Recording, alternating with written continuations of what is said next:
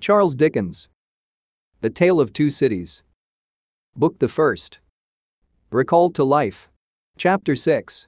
The Shoemaker. Good day, said Monsieur Defarge, looking down at the white head that bent low over the shoemaking. It was raised for a moment, and a very faint voice responded to the salutation, as if it were at a distance. Good day. You are still hard at work, I see. After a long silence, the head was lifted for another moment and the voice replied, Yes, I am working. This time, a pair of haggard eyes had looked at the questioner before the face had dropped again. The faintness of the voice was pitiable and dreadful. It was not the faintness of physical weakness, though confinement and hard fare no doubt had their part in it. Its deplorable peculiarity was that it was the faintness of solitude and disuse. It was like the last feeble echo of a sound made long and long ago. So entirely had it lost the life and resonance of the human voice that it affected the senses like a once beautiful color faded away into a poor weak stain. So sunken and suppressed it was that it was like a voice underground. So expressive it was of a hopeless and lost creature that a famished traveler, wearied out by lonely wandering in a wilderness, would have remembered home and friends in such a tone before lying down to die. Some minutes of silent work had passed, and the haggard eyes had looked up again, not with any interest or curiosity, but with a dull mechanical perception. Beforehand, that the spot where the only visitor they were aware of had stood was not yet empty. I want, said Defarge, who had not removed his gaze from the shoemaker, to let in a little more light here. You can bear a little more? The shoemaker stopped his work, looked with a vacant air of listening, at the floor on one side of him, then similarly, at the floor on the other side of him, then, upward at the speaker. What did you say? You can bear a little more light? I must bear it, if you let it in laying the palest shadow of a stress upon the second word. The opened half door was opened a little further and secured at that angle for the time. A broad ray of light fell into the garret and showed the workman with an unfinished shoe upon his lap, pausing in his labor. His few common tools and various scraps of leather were at his feet and on his bench. He had a white beard, raggedly cut, but not very long, a hollow face, and exceedingly bright eyes.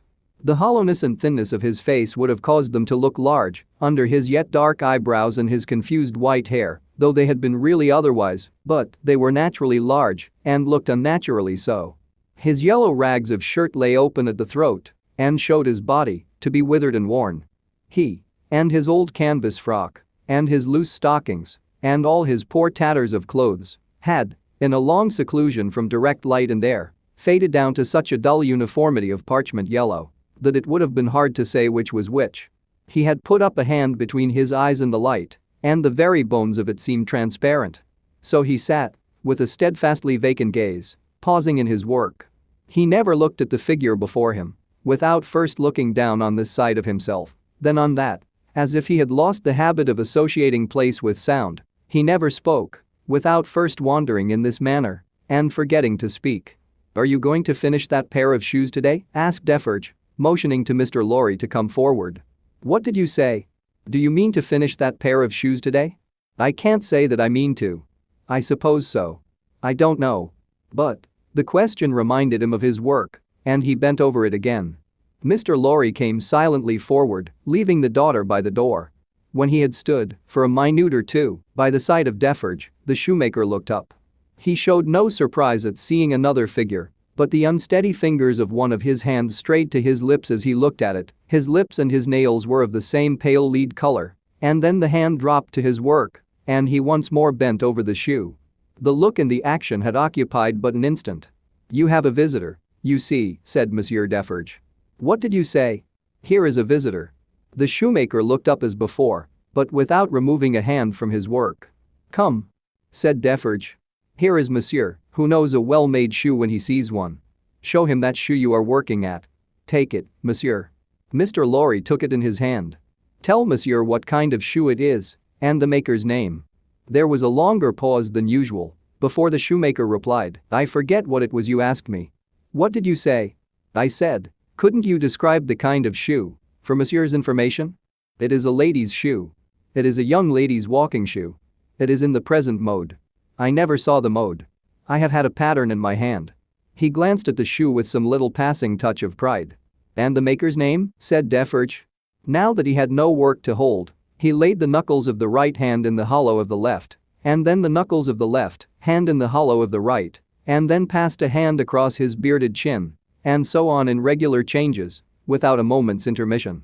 The task of recalling him from the vagrancy into which he always sank when he had spoken was like recalling some very weak person from a swoon, or endeavoring, in the hope of some disclosure, to stay the spirit of a fast-dying man. Did you ask me for my name? Assuredly I did. 105. North Tower. Is that all? 105. North Tower. With a weary sound that was not a sigh nor a groan, he bent to work again until the silence was again broken. You are not a shoemaker by trade? said Mr. Lorry, looking steadfastly at him. His haggard eyes turned to Defarge, as if he would have transferred the question to him, but as no help came from that quarter, they turned back on the questioner when they had sought the ground. I am not a shoemaker by trade? No, I was not a shoemaker by trade. I I learnt it here. I taught myself. I asked leave to. He lapsed away, even for minutes, ringing those measured changes on his hands the whole time. His eyes came slowly back, at last, to the face from which they had wandered, when they rested on it, he started and resumed, in the manner of a sleeper that moment awake. Reverting to a subject of last night, I asked leave to teach myself, and I got it with much difficulty after a long while, and I have made shoes ever since. As he held out his hand for the shoe that had been taken from him, Mr. Lorry said, still looking steadfastly in his face. Monsieur Manette, do you remember nothing of me? The shoe dropped to the ground, and he sat looking fixedly at the questioner. Monsieur Manette, Mr. Lorry laid his hand upon Defarge's arm. Do you remember nothing of this man? Look at him. Look at me. Is there no old banker, no old business, no old servant, no old time, rising in your mind, Monsieur Manette? As the captive of many years sat looking fixedly, by turns, at Mr. Lorry and the Defarge, some long obliterated marks of an actively intent intelligence in the middle of the forehead gradually forced themselves through the black mist that had fallen on him. They were overclouded again, they were fainter, they were gone, but they had been there, and so exactly was the expression repeated on the fair young face of her, who had crept along the wall to a point where she could see him, and where she now stood looking at him. With hands which at first had been only raised in frightened compassion, if not even to keep him off and shut out the sight of him, but which were now extending towards him, trembling with eagerness to lay the spectral face upon her warm young breast and love it back to life and hope, so exactly was the expression repeated, though in stronger characters, on her fair young face that it looked as though it had passed like a moving light from him to her. Darkness had fallen on him in its place. He looked at the two, less and less attentively, and his eyes in gloomy abstraction sought the ground and looked about him in the old way. Finally, with a deep long sigh, he took the shoe up and resumed his work. Have you recognized him, monsieur? asked Defarge in a whisper. Yes, for a moment. At first I thought it quite hopeless, but I have unquestionably seen, for a single moment, the face that I once knew so well. Hush. Let us draw further back. Hush. She had moved from the wall of the garret, very near to the bench on which he sat. There was something awful in his unconsciousness of the figure that could have put out its hand and touched him as he stooped over his labor. Not a word was spoken, not a sound was made. She stood, like a spirit, beside him, and he bent over his work. It happened, at length, that he had occasion to change the instrument in his hand for his shoemaker's knife. It lay on that side of him which was not the side on which he stood. He had taken it up and was stooping to work again when his eyes caught the skirt of her dress. He raised them and saw her face. The two spectators started forward, but she stayed them with a motion of her hand. She had no fear of his striking at her with the knife, though they had. He stared at her with a fearful look, and after a while his lips began to form some words, though no sound proceeded from them. By degrees, in the pauses of his quick and labored breathing, he was heard to say, What is this? With the tears streaming down her face, she put her two hands to her lips and kissed them to him, then clasped them on her breast, as if she laid his ruined head there. You are not the gaoler's daughter? She sighed no. Who are you? Not yet trusting the tones of her voice, she sat down on the bench beside him. He recoiled, but she laid her hand upon his arm. A strange thrill struck him when she did so, and visibly passed over his frame. He laid the knife down softly as he sat staring at her. Her golden hair, which she wore in long curls, had been hurriedly pushed aside and fell down over her neck. Advancing his hand by little and little, he took it up and looked at it. In the midst of the action he went astray and, with another deep sigh, fell to work at his shoemaking. But not for long. Releasing his arm, she laid her hand upon his shoulder. After looking doubtfully at it two or three times, as if to be sure that it was really there, he laid down his work, put his hand to his neck, and took off a blackened string with a scrap of folded rag attached to it. He opened this, carefully, on his knee, and it contained a very little quantity of hair. Not more than one or two long golden hairs, which he had, in some old day, wound off upon his finger. He took her hair into his hand again and looked closely at it. It is the same. How can it be? When was it? How was it? As the concentrated expression returned to his forehead, he seemed to become conscious that it was in hers too. He turned her full to the light and looked at her. She had laid her head upon my shoulder. That night when I was summoned out, she had a fear of my going, though I had none, and when I was brought to the North Tower, they found these upon my sleeve. You will leave me them? They can never help me to escape in the body, though they may in the spirit. Those were the words I said. I remember them very well. He formed this speech with his lips many times before he could utter it. But when he did find spoken words for it, they came to him coherently, though slowly. How was this? Was it you? Once more, the two spectators started as he turned upon her with a frightful suddenness. But she sat perfectly still in his grasp and only said, in a low voice, I entreat you, good gentlemen, do not come near us, do not speak, do not move. Hark, he exclaimed. Whose voice was that? His hands released her as he uttered this cry and went up to his white hair, which they tore in a frenzy. It died out, as everything but his shoemaking did die out of him, and he refolded his little packet and tried to secure it in his breast, but he still looked at her and gloomily shook his head. No, no, no, you are too young, too blooming. It can't be. See what the prisoner is. These are not the hands she knew, this is not the face she knew, this is not a voice she ever heard. No, no. She was and he was before the slow years of the North Tower ages ago. What is your name, my gentle angel? Hailing his softened tone and manner, his daughter fell upon her knees before him, with her appealing hands upon his breast.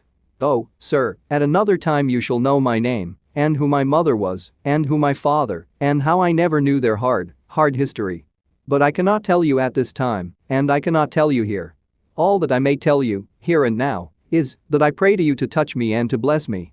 Kiss me, kiss me. Oh my dear, my dear. His cold white head mingled with her radiant hair, which warmed and lighted it, as though it were the light of freedom shining on him. If you hear in my voice, I don't know that it is so, but I hope it is, if you hear in my voice any resemblance to a voice that once was sweet music in your ears, weep for it, weep for it. If you touch, in touching my hair, anything that recalls a beloved head that lay on your breast when you were young and free, weep for it, weep for it. If, when I hint to you of a home that is before us, where I will be true to you with all my duty and with all my faithful service, I bring back the remembrance of a home long desolate, while your poor heart pined away, weep for it, weep for it. She held him closer round the neck and rocked him on her breast like a child. If, when I tell you, dearest dear, that your agony is over and that I have come here to take you from it and that we go to England to be at peace and at rest, I cause you to think of your useful life laid waste and of our native France so wicked to you. Weep for it, weep for it. And if, when I shall tell you of my name and of my father who is living and of my mother who is dead, you learn that I have to kneel to my honored father and implore his pardon for having never for his sake striven all day and lain awake and wept all night because the love of my poor mother hid his torture from me. Weep for it, weep for it. Weep for her, then, and for me. Good gentlemen, thank God. I feel his sacred tears upon my face, and his sobs strike against my heart.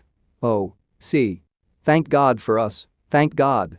He had sunk in her arms, and his face dropped on her breast, a sight so touching, yet so terrible in the tremendous wrong and suffering which had gone before it, that the two beholders covered their faces. When the quiet of the garret had been long undisturbed, and his heaving breast and shaken form had long yielded to the calm that must follow all storms, emblem to humanity, of the rest and silence into which the storm called life must hush at last, they came forward to raise the father and daughter from the ground. He had gradually dropped to the floor and lay there in a lethargy, worn out. She had nestled down with him, that his head might lie upon her arm, and her hair drooping over him curtained him from the light. If, Without disturbing him, she said, raising her hand to Mr. Lorry as he stooped over them. After repeated blowings of his nose, all could be arranged for our leaving Paris at once, so that, from the very door, he could be taken away, but, consider. Is he fit for the journey? asked Mr. Lorry. More fit for that, I think, than to remain in this city, so dreadful to him. It is true, said Defarge, who was kneeling to look on and hear. More than that, Monsieur Manette is, for all reasons, best out of France. Say, shall I hire a carriage and post horses? That's business, said Mr. Lorry, resuming on the shortest notice his methodical manners, and if business is to be done, I had better do it. Then be so kind, urged Miss Manette, as to leave us here. You see how compassed he has become, and you cannot be afraid to leave him with me now. Why should you be? If you will lock the door, to secure us from interruption, I do not doubt that you will find him, when you come back, as quiet as you leave him. In any case, I will take care of him until your return, and then we will remove him straight. Both Mr. Lorry and Defarge were rather disinclined to this course and in favor of one of them remaining. But, as there were not only carriage and horses to be seen to, but traveling papers, and as time pressed, for the day was drawing to an end, it came at last to their hastily dividing the business that was necessary to be done and hurrying away to do it.